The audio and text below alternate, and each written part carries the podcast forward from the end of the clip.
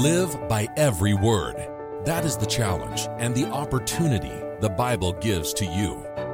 This program examines the actual words that have proceeded out of the mouth of God Himself so we can use them to guide our paths and live by them in our everyday lives.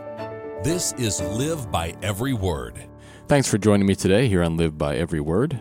I'm Dwight Falk. This is Trumpet Radio 101.3 KPCG. We're online at kpcg.fm and have a live link at thetrumpet.com.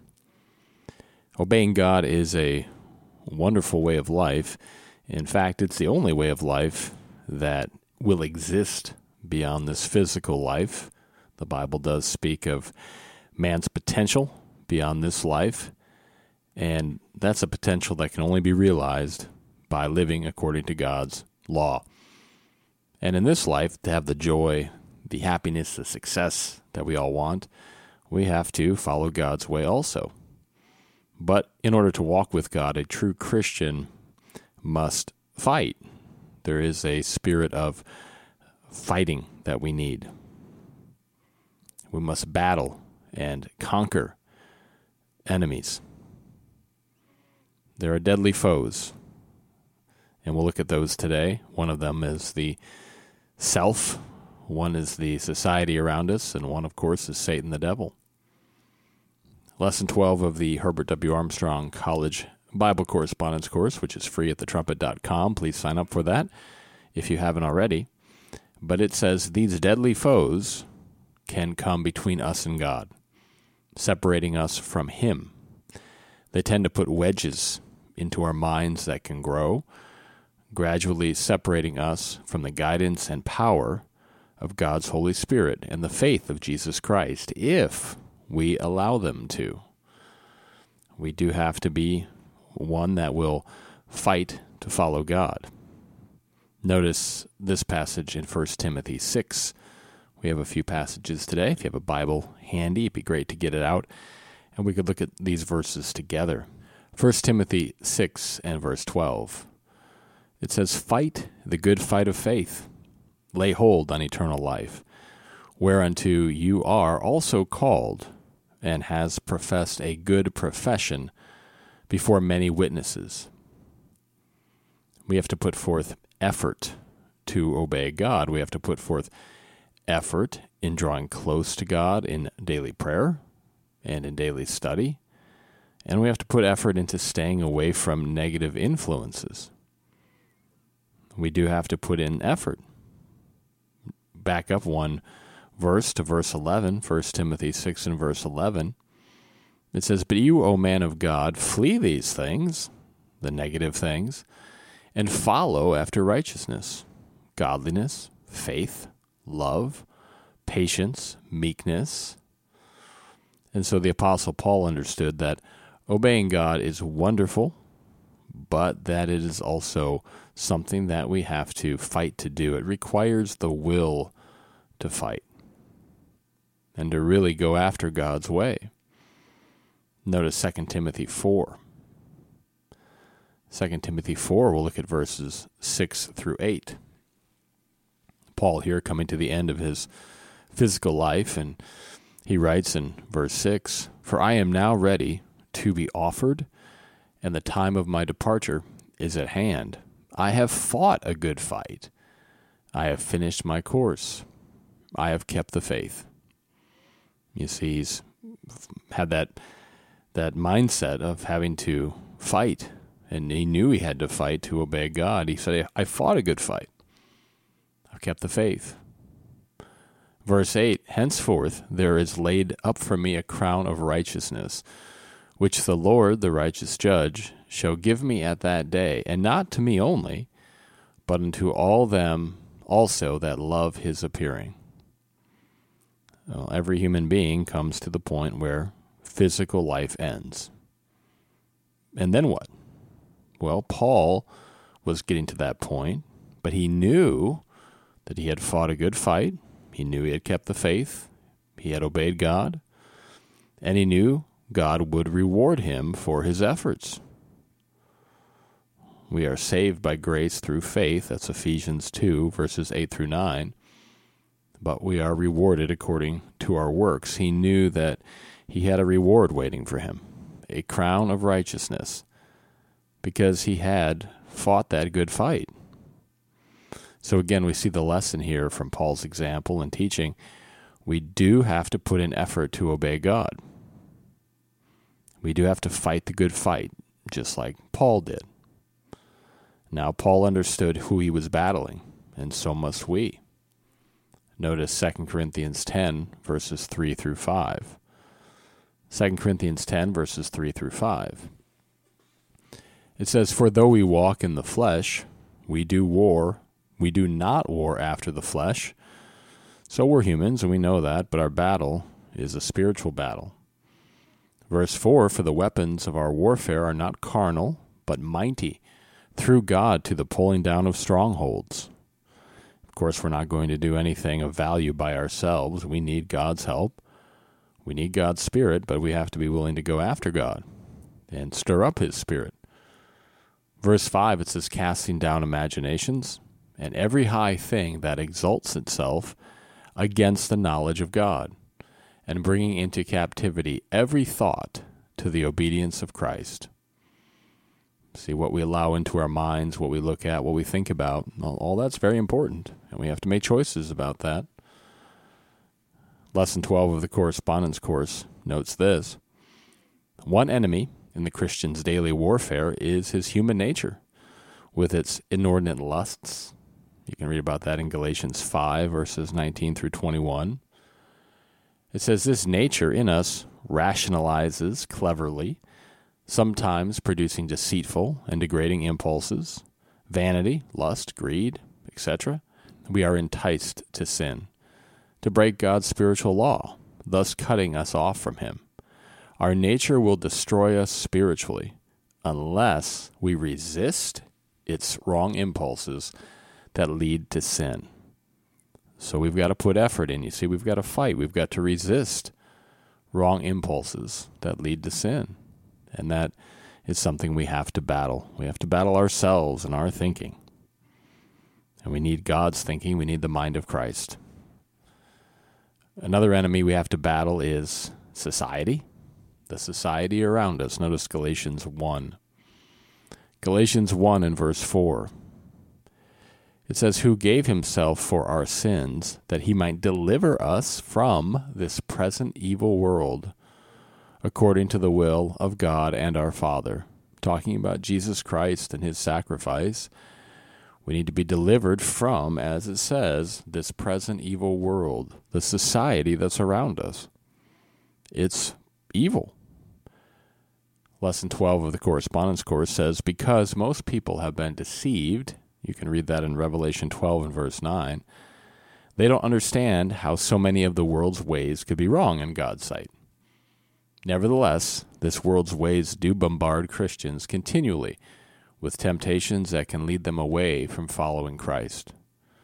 Christ's prayer in the 17th chapter of the book of John shows that God does not expect Christians to move to the mountains and deserts to escape the world's distractions. Rather, they should strive to be separate spiritually and abstain from the ways of the world that are defined as sin in the Bible. See again that word strive there. I mean, it's a fighting spirit. We've got to really have that spirit in us of fighting, of conquering, of overcoming. And of course, we need God's spirit there motivating that and giving us that help that we need. But we've got to go to God for that help and really fight to draw close to Him every day. We have to conquer ourselves and this society because the society around us is full of so many problems, so many evils. It doesn't, you know, take too much imagination to to uh, think about some of the problems that are out there. You turn on the television or get on the internet, and it's full of all kinds of evils things that we have to stay away from. The society around us is just saturated in sin. And as we read there in Galatians 1 and verse 4, Jesus Christ gave himself for our sins. You know, he was sacrificed so that we could repent and change, and he would pay the penalty then. but it's so that we could be delivered from this present evil world. He didn't sacrifice himself so that we could just keep on sinning in this world and be part of this evil society. He wants us to come out, as the Bible talks about. Come out of this present evil world. We do fight against some pretty tough enemies. We fight against ourselves, and we fight against this society that's all around us.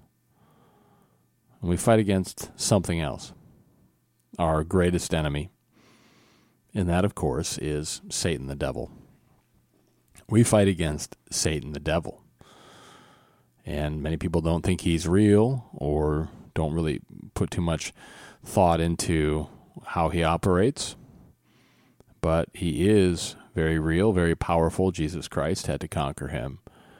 And we need the power of God to conquer him as well. Notice Ephesians 2 and verse 2. Ephesians 2 and verse 2, it says, Wherein in time past you walked. This was a different type of direction. You walked according to the course of this world, right? It's this present evil world, according to the prince of the power of the air, the spirit that now works in the children of disobedience. The majority of people who don't know God, they don't know God's truth, they are walking according to this spirit, according to the prince of the power of the air, and that's the spirit that works in the children of disobedience, people going their own way, following after their own lusts, and having a lot of problems because of that. And we fight against Satan and his broadcasting. Lesson 12 of the correspondence course again notes this No person is compelled to respond to and obey these impulses from Satan. The devil has no power to force anyone to think or do wrong, but the unsuspecting, now this is really an important point. It says, but the unsuspecting automatically do so without realizing what is taking place in their minds. You ever think about that? People think they're just doing what comes naturally, they just react as they think that they should. And yet, most are acting and reacting really according to the prince of the power of the air, to Satan's broadcasting. And they don't even realize it. They don't even know they're fighting against Satan. And so they're not. And they're surrendered. They just drift along. And that's what the quote says. It continues and says most people just drift along, responding to emotions and impulses that often find expression in their fleshly drives and vain pursuits. And it says, Thus, Satan, who is the God of this world, the prince of the power of the air, we just read about that in Ephesians 2, is actually working in the minds of unsuspecting people all over the world. You know, that's why we see wars, that's why we see all these other problems that occur when God's law is broken It's because Satan's broadcasting. And people are following along with that. These selfish impulses, fleshly drives, vain pursuits, people follow after it. Satan's working as the God of this world, and he works in the minds of unsuspecting people all over the world. That is why this is, as we read, this present evil world. And it's why it's so thoroughly deceived today. The world around us is just being overrun by the thinking of Satan. He is the God of this world. And Jesus Christ had to conquer him. You can read about how he did that in Matthew 4. You know, he was fighting to conquer Satan, and he did conquer him using the power of God's Spirit, but he drew close to God. What did he do before he battled Satan? Well, he fasted for quite a while. And he did that to draw close to God. He was really fighting to conquer Satan. He had to. He had to fight. He couldn't just, you know, hope it worked out. he had to really go to his father. And then he got the power that he needed and he conquered Satan. And you can read all about that again in Matthew 4. The correspondence course says that Christ overcame the devil's wiles by the word of God. See, he knew what the Bible said. He knew how to apply it, and he followed it. He walked according to his Father's will. The quote continues it says, He responded to the devil's temptations by citing the appropriate scripture that applied in each situation. He knew the Word of God thoroughly, he knew God's will, and he obeyed it. Therefore, the devil could not deceive him. So we can learn a lot from Jesus Christ's example in that case. Every case, of course, of what he did was for our instruction, but specifically here as he's battling Satan, he, he had to fight, he had to conquer, and he did that. He understood that he had to battle him, and he did battle him, and he conquered him using God's word. Of course, he drew close to his Father, and he had God's Spirit empowering him. It had to be done with that power. And he followed God's law, he obeyed it, and therefore the devil could not deceive him. And Jesus Christ was able to conquer him. Walking God's way, living according to God's law, is a wonderful way of life. It's the only way of life that lasts and is successful. But in order to do so, we've got to be able to conquer. We've got to fight and conquer our own selves. We've got to be able to fight and conquer the society around us. And we've got to be able to fight and conquer Satan, the devil. It's not something we can do with our own power or effort for sure. We need God's power to do that. But we have to be willing to go to God, put forth the effort to draw close to Him in our prayer and in our study, and then make sure we apply His words. And then we'll be conquering and winning those battles that we all need to win in our lives. There's a lot more on this in this lesson, lesson 12 of the Herbert W. Armstrong College Bible Correspondence Course. Also, we have a book, How to Be an Overcomer.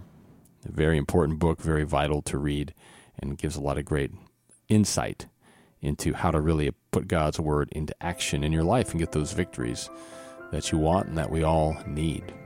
That's all the time we have for today on this edition of Live by Every Word. I'm Dwight Falk. Thank you for spending some of your time with me today. Until next time, let's all strive to more perfectly live by every word of God.